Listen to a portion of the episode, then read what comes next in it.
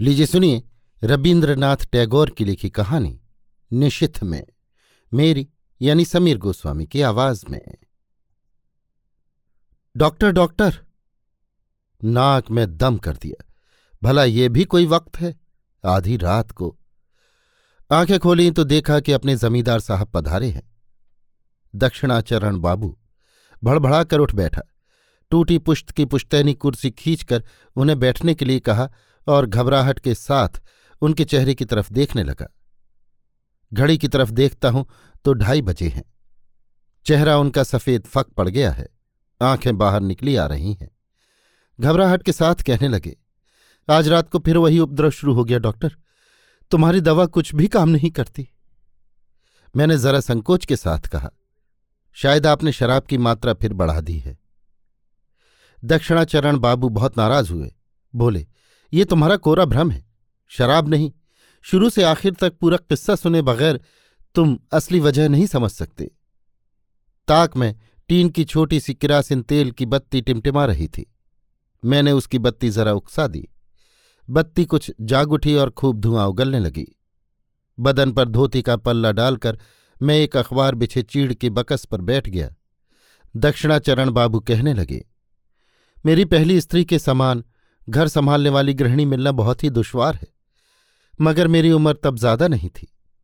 और उस उम्र में तुम जानते ही हो, तबीयत में रस रंग कुछ ज़्यादा होता ही है। उस पर फिर काव्यशास्त्र का भी काफ़ी अध्ययन किया था। इसलिए सिर्फ़ घर संभालने वाली गृहिणी से मेरा मन नहीं भरता था। अक्सर मुझे कालिदास का वो श्लोक याद आया करता। गृहिणी सचिव सखी में था। प्रिय शिष्या ललिते कला विधौ मगर मेरी गृहिणी पर उस ललित कला विधि का कोई भी उपदेश काम नहीं करता था। और जब कभी मैं सखी भाव से उनसे प्रणय संभाषण करता तो वे उस बात को हँसी में उड़ा देती। गंगा के स्रोत में जैसे इंद्र का ऐरावत परेशान हुआ था, ठीक वैसे ही उनकी हँसी के सामने बड़े बड़े काव्य के टुकड़े और प्रेम के अच्छे अच्छे संभाषण क्षण में अपनी जगह से गिरकर चूर चूर हो जाया करते। सचमुच उनकी हँसी में ऐसी ही एक अद्भुत शक्ति थी। उसके बाद आज चार वर्ष हुए। मुझे इस खतरनाक बीमारी ने बुरी तरह घेर लिया है। पहले ओठ पर जहरीला फोड़ा हुआ, फिर सन्निपात। मरने तक की नौबत आ गई थी। बचने की कोई आशा नहीं थी। एक दिन तो ऐसा हुआ कि डॉक्टर भी जवाब दे गए। इतने में मेरे एक रिश्तेदार कहीं से किसी ब्रह्मचारी को पकड़ लाए। उसने गाय के घी के साथ मुझे कोई जड़ी खिला दी। चाहे जड़ी से समझो या मेरी तकदीर से, मैं उस बार बाल बाल बच गया। उस बीमारी में मेरी स्त्री दिन रात जी जान से सेवा करती रही। क्षण भर के लिए भी जरा विश्राम नहीं किया। बीमारी के वक्त कई दिनों तक एक अबला स्त्री मनुष्य की मामूली शक्ति लेकर अपनी जान पर खेलकर ज़बरदस्त आग्रह और व्याकुलता के साथ द्वार पर आए हुए जमदूतों से लगातार लड़ती रही। उनके सारे के सारे प्रेम ने, संपूर्ण हृदय ने, अथक परिश्रम और बड़ी बड़ी कोशिशों से मेरे इस अयोग्य प्राण को मानो, माँ की छाती से चिपटे हुए दुधमुहे बच्चे की तरह छिपाकर बचा लिया। खाना नहीं, पीना नहीं, सोना नहीं, मेरे सिवा संसार की और किसी भी चीज़ की तरफ़ उनका ध्यान नहीं था। अंत में जमदूतों को ही हारे हुए शेर की तरह मुझे मैदान में छोड़कर चला जाना पड़ा। लेकिन जाते वक्त वे मेरी स्त्री पर ज़ोर का एक पंजा जमा ही गए। मेरी स्त्री उन दिनों गर्भवती थी। थोड़े दिन बाद उनकी एक मरी हुई संतान हुई। उसके बाद से ही उन्हें एक साथ कई जटिल बीमारियों ने घेर लिया। तब फिर मैंने उनकी सेवा करना शुरू कर दिया। इससे वे बहुत ही चंचल और परेशान हो उठी। कहने लगी, अरे, ये क्या करते हो तुम? लोग क्या कहेंगे? इस तरह दिन रात तुम मेरे कमरे में मत आया जाया करो। रात को अगर कहीं इस ढंग से कि अपने लिए ही हवा कर रहा हूँ, उनके माथे पर हवा करने लगता तो चट से वे हाथ से पंखा छीन लेती। किसी दिन अगर उनके पास रहने के कारण मुझे खाने पीने में दस पाँच मिनट की भी देर हो जाती तो वो भी उनके लिए परेशानी का सबब बन जाती, और वे वक्त पर खाने पीने के लिए निहोरे करने लगती। जरा सी सेवा की नहीं कि चट से नाराज़ हो जाती। वे कहा करती थी मर्दों को इतनी अति की नहीं करनी चाहिए। हमारा वो बराह नगर वाला मकान शायद तुमने देखा होगा। मकान के सामने ही बगीचा है और बगीचे के सामने गंगा बह रही है। हमारे खास कमरे के नीचे ही दक्षिण की तरफ़ थोड़ी सी खाली ज़मीन है। उसे मेरी स्त्री ने अपनी पसंद के माफिक अपने हाथ से, मेहंदी के पौधों से घेर कर मज़े का एक छोटा सा बगीचा बना लिया था। बगीचे भर में वही एक जगह थी जो बिल्कुल सीधी, सादी और निहायत देशी ढंग की थी, यानी उसमें खुशबू की बनस्पत खुशरंग की बहार और फूलों की बनस्पत पत्तों की विचित्रता ज़्यादा नहीं थी। न गमलों में बिल्कुल मामूली पौधे के बगल में खपाची के सहारे कागज़ की बनी लेटिन नाम की जय पताका ही फहराती थी। वहाँ तो बेला, जूही, गुलाब, गंधराज, करवी और रजनीगंधा का ठाठ ही ज़्यादा था। एक खूब बड़ा मौलसिरी का पेड़ था, जिसके नीचे संगमरमर का बड़ा सुहावना चबूतरा बना हुआ था। तंदुरुस्ती की हालत में वे खुद खड़ी रहकर सुबह शाम उसे अच्छी तरह धुलवा कर साफ़ करा लिया करती थी। गर्मियों में शाम के वक्त कामकाज से छुट्टी मिलने पर वही उनके बैठने की खास जगह थी। वहाँ से गंगा दिखाई देती थी, पर गंगा में नावों पर हवाखोरी करने वाले बाबू लोग उन्हें नहीं देख सकते थे। खाट पर पड़े पड़े उन्हें बहुत दिन हो गए थे। एक दिन चैत की चांदनी रात को उन्होंने कहा, घर के भीतर बंद पड़े पड़े मेरा जी घबरा उठा है। आज मुझे एक बार मेरे बगीचे में ले चलो, वहाँ जरा बैठूँगी। मैं उन्हें बड़ी सावधानी से पकड़कर धीरे धीरे उस मॉल सिरी के नीचे ले गया और आहिस्ते से उस चबूतरे पर लिटा दिया। मैं अपनी जांघ पर ही उनका सिर रख सकता था, पर मैं जानता था कि ये बात उन्हें जरा कुछ अनोखी सी मालूम होगी।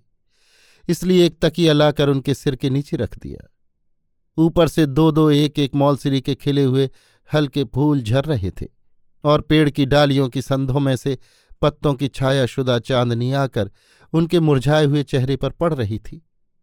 चारों तरफ़ प्रकृति बिल्कुल शांत, स्थिर और निस्तब्ध थी। मैं उस खुशबू से महकते हुए अंधकार में पास बैठा हुआ, चुपचाप उनके चेहरे की तरफ़ देख रहा था। न जाने क्यों मेरी आँखें डबडबा आईं मैंने धीरे से और भी पास जाकर अपने दोनों हाथों से उनका एक गरम हाथ उठा लिया। उन्होंने इस पर कोई ऐतराज नहीं किया।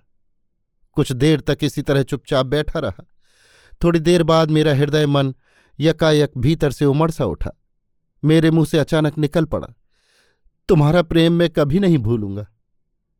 मैं उसी वक्त समझ गया कि ये बात कहने की कोई ज़रूरत नहीं थी। मेरी स्त्री मुस्कुरा कर रह गई। उस मुस्कुराहट में गुदगुदी पैदा करने वाली एक तरह की लज्जा थी, शर्म थी, सुख था, आनंद था, और कुछ कुछ अविश्वास की झलक भी थी। साथ ही मज़ाक की काफ़ी तेज धार भी हो तो ताज्जुब नहीं। मेरी बात के जवाब में मुँह से एक लफ्ज भी न कहकर सिर्फ़ मुस्कुराहट से उन्होंने जता दिया कि कभी न भूलोगे, ऐसा कभी हो ही नहीं सकता, और मैं ऐसी उम्मीद भी नहीं करती। उस मीठी मुलायम और तेज पैनी मुस्कुराहट के डर से ही मैं कभी अपनी स्त्री के साथ जी खोलकर प्रेम प्यार की बातें करने की हिम्मत न कर सका। उनके पीठ पीछे बहुत सी प्यार की बातें मेरे मन में उठा करती, पर उनके सामने पहुँचती ही वे बिल्कुल फालतू सी मालूम होने लगती। छापे के अक्षरों में जिन बातों के पढ़ने से दोनों आँखों से छल छल धारा बहने लगती है, उन बातों को मुँह से कहने में क्यों हँसी आती है? इतनी उम्र हो गई। आज तक इस रहस्य को मैं नहीं समझ पाया। मुँह से कोई कुछ बोले तो उस पर बहस की जा सकती है, पर मुस्कुराहट पर तो कोई तर्क नहीं किया जा सकता। इसलिए उस वक्त मुझे चुप ही रह जाना पड़ा। इतने में उधर एक कोयल ने कुहू कुहू की लड़ी बाँध दी। मैं चंचल हो उठा बैठा बैठा सोचने लगा। ऐसी चांदनी रात में पिक वधु के कान क्या बहरे हो गए हैं? बहुत बहुत इलाज कराए।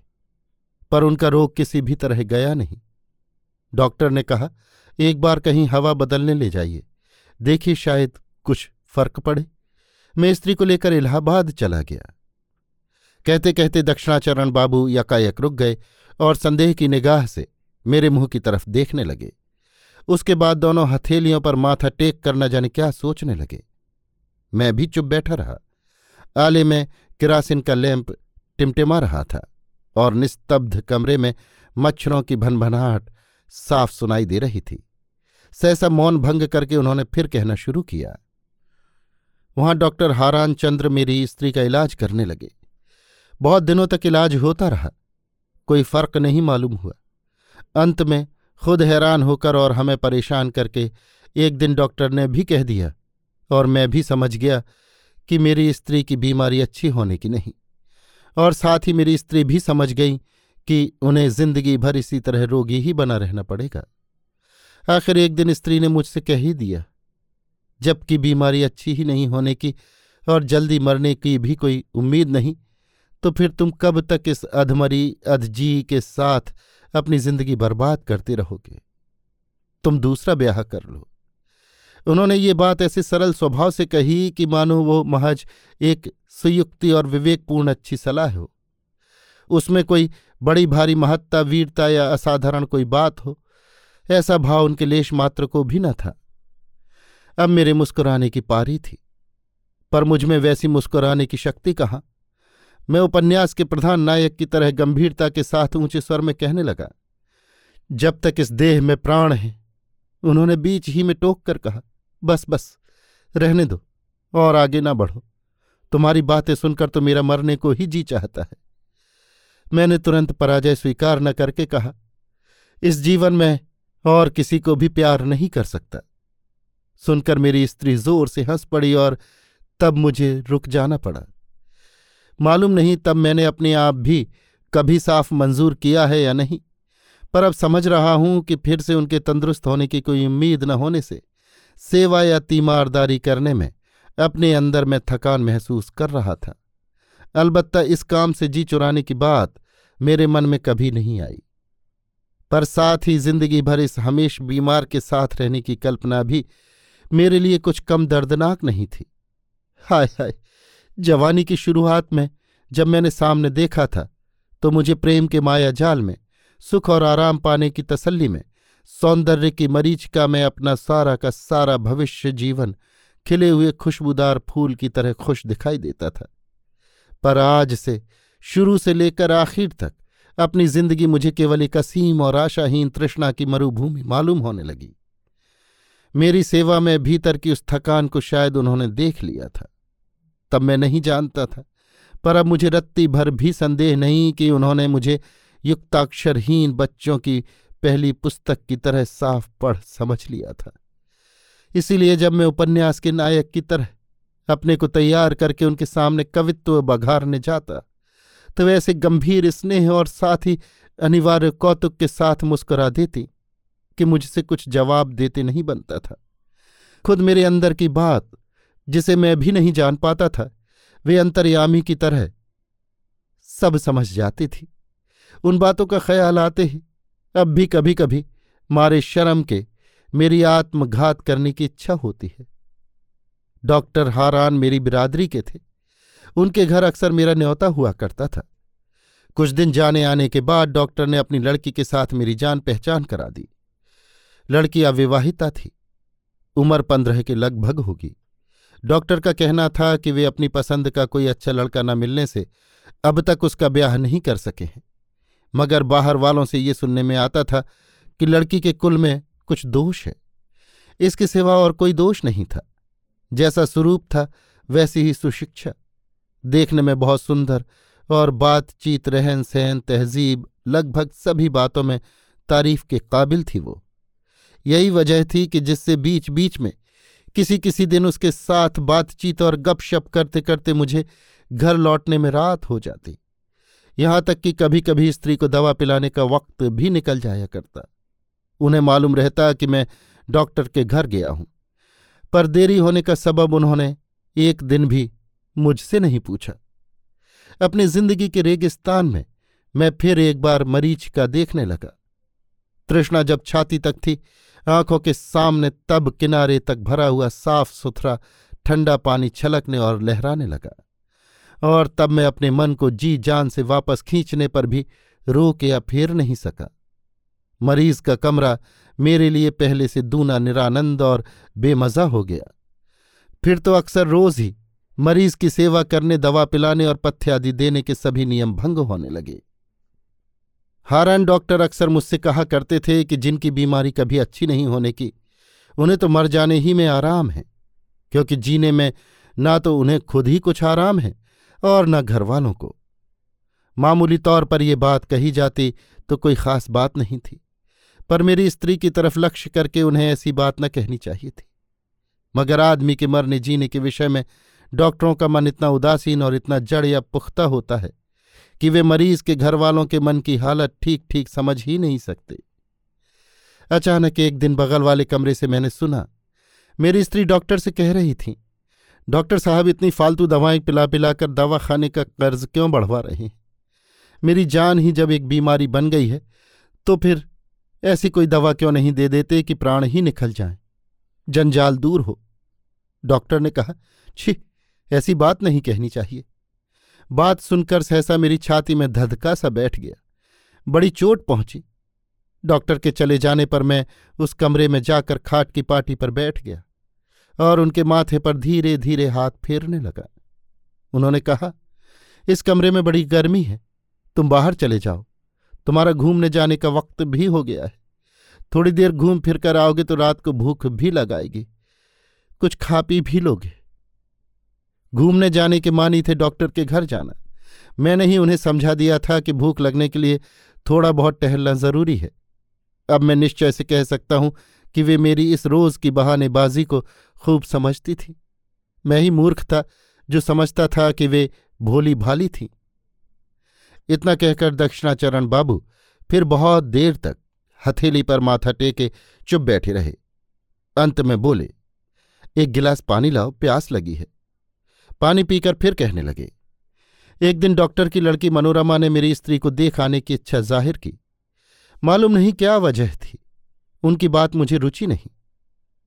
मगर ना ही करने की भी कोई वजह नहीं थी। आखिर वो एक दिन शाम को हमारे यहाँ चली ही आई। उस दिन मेरी स्त्री को और दिनों से कुछ ज़्यादा तकलीफ़ थी। जिस दिन उन्हें ज़्यादा तकलीफ़ होती, उस दिन वे बहुत ही शांत रहती। सिर्फ़ बीच बीच में मुट्ठी बंध जाती और चेहरा नीला पड़ जाता। इसी से उनकी तकलीफ़ का अंदाज़ा लगता था। किसी तरह की आहट नहीं थी। मैं खाट की पाटी पर शांत बैठा था। उस दिन उनमें इतना भी दम न था कि मुझसे घूम आने के लिए आग्रह कर सकें। और हो सकता है कि ज़्यादा तकलीफ़ के वक्त वे भीतर से चाहती हों कि मैं उनके पास बना रहूँ। आँखों को चकाचौंध न लगे। इस ख्याल से लालटेन दरवाजे की आड़ में रख दी गई थी। कमरे में अंधेरा और सन्नाटा था। सिर्फ़ बीच बीच में भीतर की पीड़ा और तकलीफ़ कुछ कम होने पर उनका गहरा दीर्घ निश्वास सुनाई देता था। ठीक इसी समय मनोरमा आकर दरवाजे के पास खड़ी हो गई। बगल से लालटेन का थोड़ा सा उजाला उसके चेहरे पर पड़ा।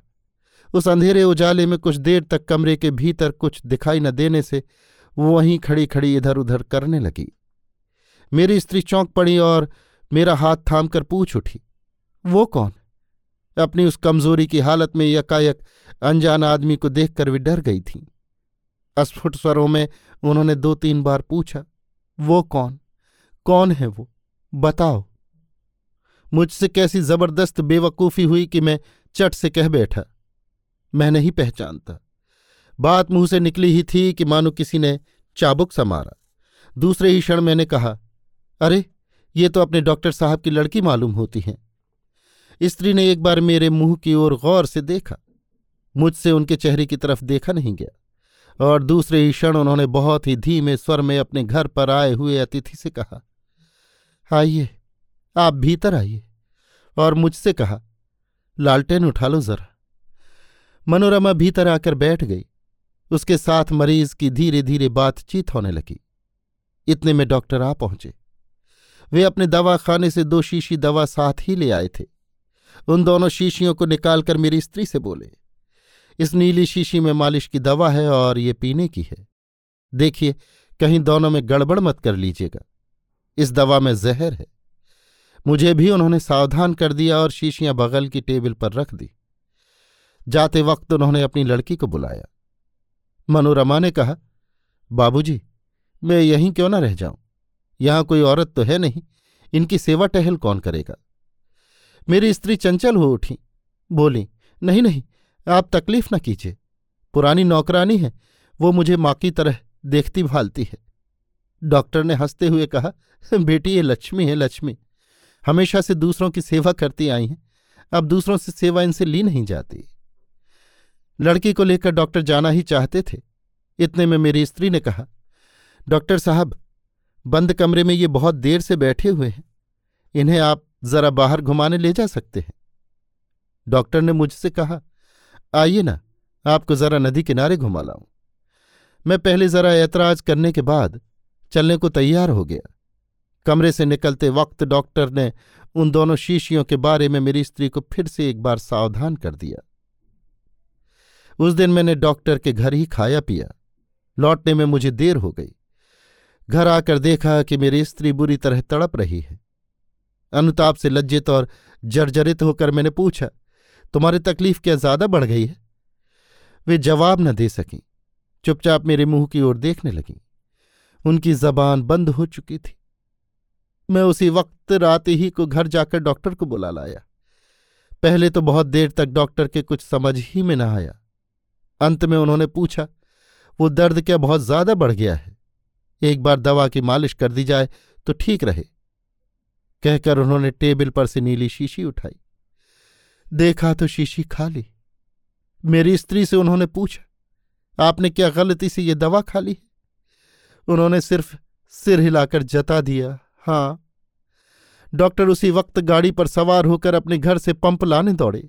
मुझे कुछ बेहोशी सी आने लगी और दूसरे ही क्षण में उनके बिस्तर पर लुढ़क पड़ा। तब माँ अपने बीमार बच्चे को जिस तरह सांत्वना देती है, ठीक उसी तरह उन्होंने मेरा सिर अपनी छाती से लगाकर दोनों हाथों के स्पर्श से अपने मन की बात समझाने की कोशिश की।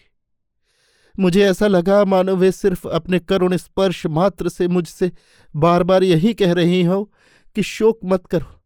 अच्छा ही हुआ। तुम सुखी होगे। यही सोचकर मैं सुख से मर रही हूँ। डॉक्टर जब तक पंप लेकर वापस आए, तब तक वहाँ ज़िंदगी के साथ साथ मेरी स्त्री की बीमारी और उसकी सारी तकलीफें हमेशा के लिए दूर हो चुकी थी। दक्षिणाचरण ने फिर एक बार पानी पीकर कहा, उफ, बड़ी गर्मी है। और कहते हुए जल्दी से बाहर बरंडे में जाकर थोड़ा टहल आए और फिर भीतर आकर बैठ गए। साफ़ समझ पड़ता था कि वे खुद कुछ कहना नहीं चाहते। मानो मैं ही उनके सर पर जादू की लकड़ी फेर कर उनसे सब बातें कहलवाए ले रहा हूँ।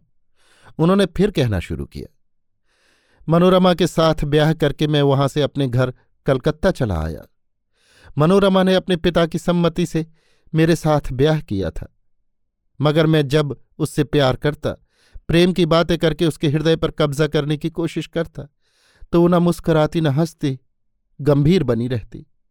भला मैं कैसे समझता कि उसके मन में कहाँ, किस जगह कैसा खटका छिपा हुआ है। इन्हीं दिनों मेरे शराब पीने का नशा बहुत ज़्यादा बढ़ गया। एक दिन शरद ऋतु के प्रारंभ में, शाम को मनोरमा के साथ में बराह नगर वाले बगीचे में घूम रहा था। क्रमशः धीरे धीरे अंधेरा बढ़ता जाता था। चिड़ियों के घोंसलों में पंख फटकारने की आहट तक बंद हो चुकी थी। सिर्फ़ अगल बगल घनी छायादार झाऊ के पेड़ हवा से काँप रहे थे। जरा कुछ थकान मालूम होते ही मनोरमा उस मौलसिरी के पेड़ के नीचे संगमरमर की बेदी पर आकर अपनी बाह पर सिर रख के लेट गई। मैं भी उसके पास बैठ गया। वहाँ अंधेरा और भी गाढ़ा था।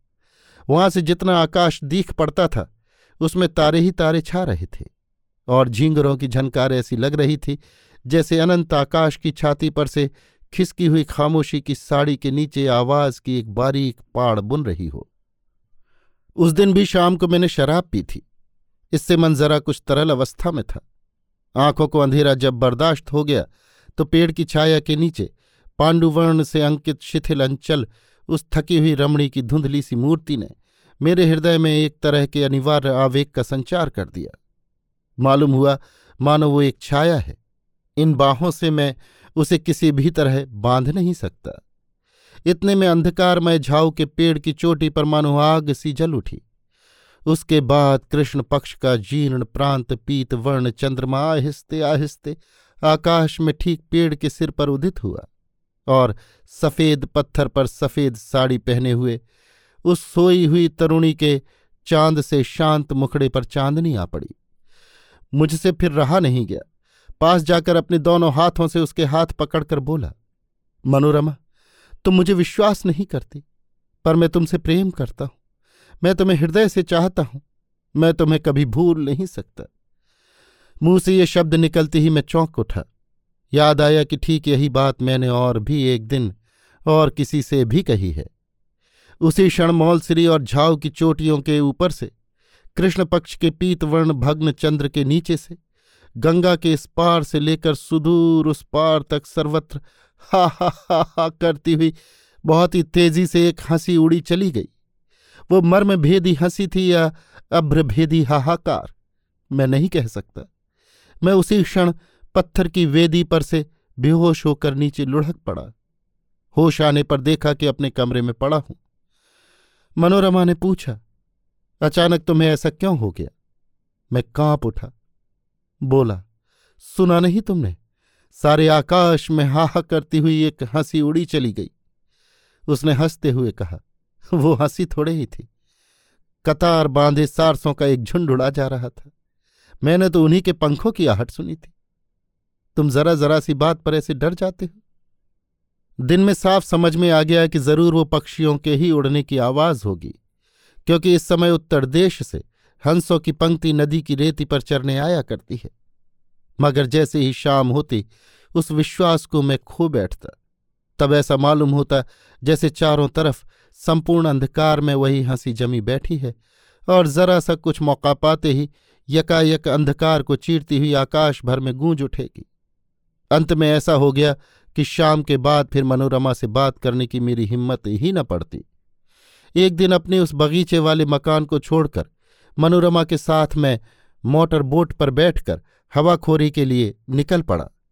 अगहन का महीना था। नदी की खुली हवा में मेरा सब डर दूर हो गया। कई दिन खूब आनंद से बीते। चारों तरफ़ के प्राकृतिक सौंदर्य से आकृष्ट होकर मनोरमा भी मानो अपने हृदय के बंद द्वार। बहुत दिनों बाद आहिस्ते आहिस्ते मेरे सामने खोलने लगी। बोट गंगा की धारा छोड़कर उसकी एक शाखा में होकर पद्मा नदी में जा पहुँची।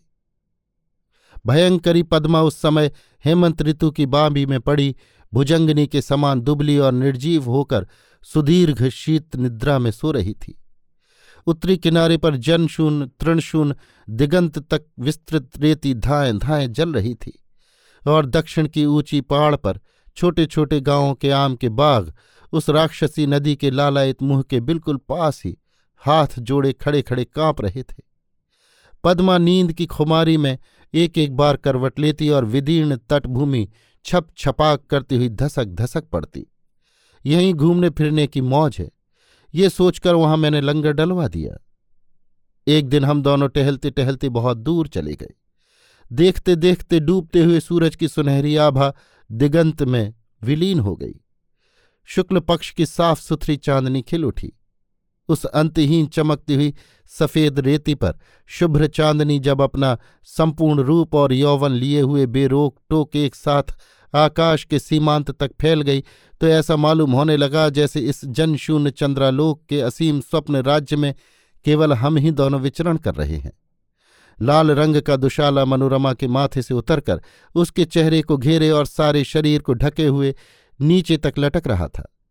निस्तब्धता जब और भी निविड़ हो गई, सन्नाटा जब और भी गहरा हो गया, सीमाहीन, दिशाहीन, शुभ्रता और शून्यता के सिवा जब और कुछ भी बाकी न रहा। तब मनोरमा ने दुशाले में से धीरे से अपना हाथ निकाला और मेरा हाथ पकड़ के मसक दिया। बहुत ही पास आकर मानो वो अपने संपूर्ण तन, मन और जीवन यौवन का सारा भार मुझे सौंपकर एकांत रूप से मुझ ही पर निर्भर होकर खड़ी हो गई। पुलकित हृदय से मैं सोचने लगा, बंद घर में कहीं मनमाना प्यार किया जा सकता है? ऐसे खुले हुए मुक्त मैदान और अनंत आकाश के बगैर एक साथ दो प्रेमी हृदय भला और कहाँ समा सकते हैं? मालूम होने लगा, हमारे घर नहीं, द्वार नहीं, पीछे कहीं भी लौटना नहीं। इसी तरह हाथों में हाथ दिए कहीं न पहुँचने के मार्ग से उद्देश्यहीन भ्रमण करते हुए चंद्रालोकित शून्यता के ऊपर से बिना बाधा के बराबर चलते ही चलना है। इस तरह चलते चलते एक जगह जाकर देखा उस रेती के टापू पर पास ही एक जलाशय सा बना हुआ है। पद्मा वहाँ से कुछ हटकर बहने लगी थी, इसलिए वहाँ पानी रुक गया था। उस मरु बालुका से वैष्टित निस्तरंग निश्चल सोते हुए तालाब के पानी पर चांदनी की लंबी रेखा मानो बेहोश पड़ी गहरी नींद सो रही थी। वहाँ पहुंचकर हम दोनों खड़े हो गए। मनोरमा न जाने क्या सोचकर मेरे मुँह की ओर देखने लगी। यकायक उसके माथे पर का दुशाला खिसक पड़ा। और मैंने उसका चांदनी से खिला हुआ प्यारा मुखड़ा उठाकर चूम लिया। ठीक उसी समय उस जनमानव शून्य निसंग मरुभूमि में न जाने कौन कहाँ से तीन बार बोल उठा, वो कौन? वो कौन? वो कौन? मैं एक साथ चौंक उठा, मनोरमा भी काँप उठी, पर दूसरे ही क्षण हम दोनों समझ गए कि ये शब्द मानुषिक नहीं, अमानुषिक है। चर बिहारी जलचर पक्षियों की पुकार है। सहसा इतनी रात में अपने एकांत निर्जन निवास के पास आदमी देखकर चौंक पड़े हैं। उस डर से चौंक कर हम दोनों ही जल्दी जल्दी बोट की तरफ़ लौट पड़े। काफ़ी रात हो चुकी थी। जाते ही मैं बिस्तर पर जा पड़ा और सो गया। शायद थक जाने से मनोरमा भी पड़ते ही सो गई। उसके बाद अंधेरे में मालूम नहीं कौन मेरी मशहरी के पास आ खड़ा हुआ। और सोई हुई मनोरमा की ओर अपनी एकमात्र लंबी पतली रक्त मांसहीन हड्डी की उंगली का इशारा करके बिल्कुल मेरे पास आकर बहुत ही आहिस्ते से पूछने लगा, वो कौन? वो कौन? वो कौन? झटपट उठकर मैंने दिया सलाई जलाकर बत्ती बाली। बत्ती जलते ही वो गायब हो गया। ऐसा मालूम हुआ जैसे वो मेरी मशहरी को कपाता और बोट को हिलाता हुआ पसीने से तरबतर मेरे शरीर के खून को ठंडा करके हा हंसता हुआ अंधेरी रात के भीतर से उड़ता हुआ तेज़ी से भाग निकला। पहले पद्मा पार हुआ, फिर पद्मा की रेती पार हुआ। उसके बाद सारे सोए हुए देश, ग्राम, नगर, मैदान, पहाड़ सब पार कर गया। और अनंत काल तक देश, देशांतर, लोक, लोकांतर पार होकर क्रमशः क्षीण क्षीणतर क्षीणतम होता हुआ असीम सुदूर की ओर उड़ता ही चला गया। क्रमशः मानो वो जीवन मृत्यु के देश को पार कर गया। उसकी आवाज़ क्रमशः सुई की नोक की तरह बारीक होती गई। इतनी महीन आवाज़ मैंने पहले कभी नहीं सुनी, न उसकी कल्पना ही की। मेरे माथे के भीतर मानो अनंत आकाश भरा हुआ हो, और उसकी आवाज़ असीम अनंत दूर निकल जाने पर भी उससे मेरे मस्तिष्क की सीमा छोड़ते नहीं बनता हो। अंत में जब बिल्कुल ही असह्य हो उठा और किसी भी तरह नींद नहीं आई तो सोचा कि बत्ती बगैर बुझाए न नींद आएगी, न चैन मिलेगा। और तब जो ही बत्ती बुझाकर लेटा कि फिर मशहरी के पास कोई आ खड़ा हुआ और पहले की तरह बिल्कुल पास आकर धीमे स्वर से कान में कहने लगा, वो कौन? वो कौन? वो कौन? मेरे फेफड़े के खून के साथ साथ ठीक ताल पर ताल मिलाकर उसकी वही एक ही आवाज़ लगातार ध्वनित होने लगी। वो कौन वो कौन वो कौन? वो कौन वो कौन वो कौन?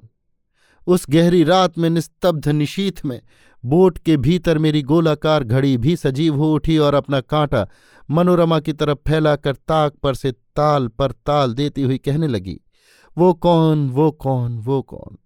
वो कौन वो कौन वो कौन? कहते कहते दक्षिणाचरण बाबू का चेहरा पीला पड़ गया और कंठ रुंध आया मैंने उनकी देह छूकर कहा, जरा पानी पी लीजिए। इतने में एकाएक मेरा लैंप दुब दुब करते बुझ गया। सहसा बाहर की ओर निगाह गई तो देखा, सवेरा हो गया है। कौवे बोल रहे हैं, कोयल सीटी दे रही है। घर के सामने वाली सड़क भी भैंसा गाड़ी के पहिए की घड़खड़ाहट से जाग उठी है। उजाले में देखा तो दक्षिणा बाबू के चेहरे का भाव ही बिल्कुल बदल गया है। डर या आशंका का कोई चिन्ह ही नहीं उनके चेहरे पर। रात के माया जाल में, काल्पनिक संध्या की मत्तता में, उन्होंने मेरे सामने जो इतनी बातें कह डाली, उसके लिए वे अत्यंत लज्जित और भीतर ही भीतर मुझ पर नाराज़ से हो उठे और शिष्ट संभाषण किए बिना ही चट से उठकर चल दिए। उसी दिन फिर आधी रात को उन्होंने मेरा दरवाज़ा खटखटाया। डॉक्टर! डॉक्टर! अभी आप सुन रहे थे रविन्द्रनाथ टैगोर की लिखी कहानी निशित में, मेरी यानी समीर गोस्वामी की आवाज़ में।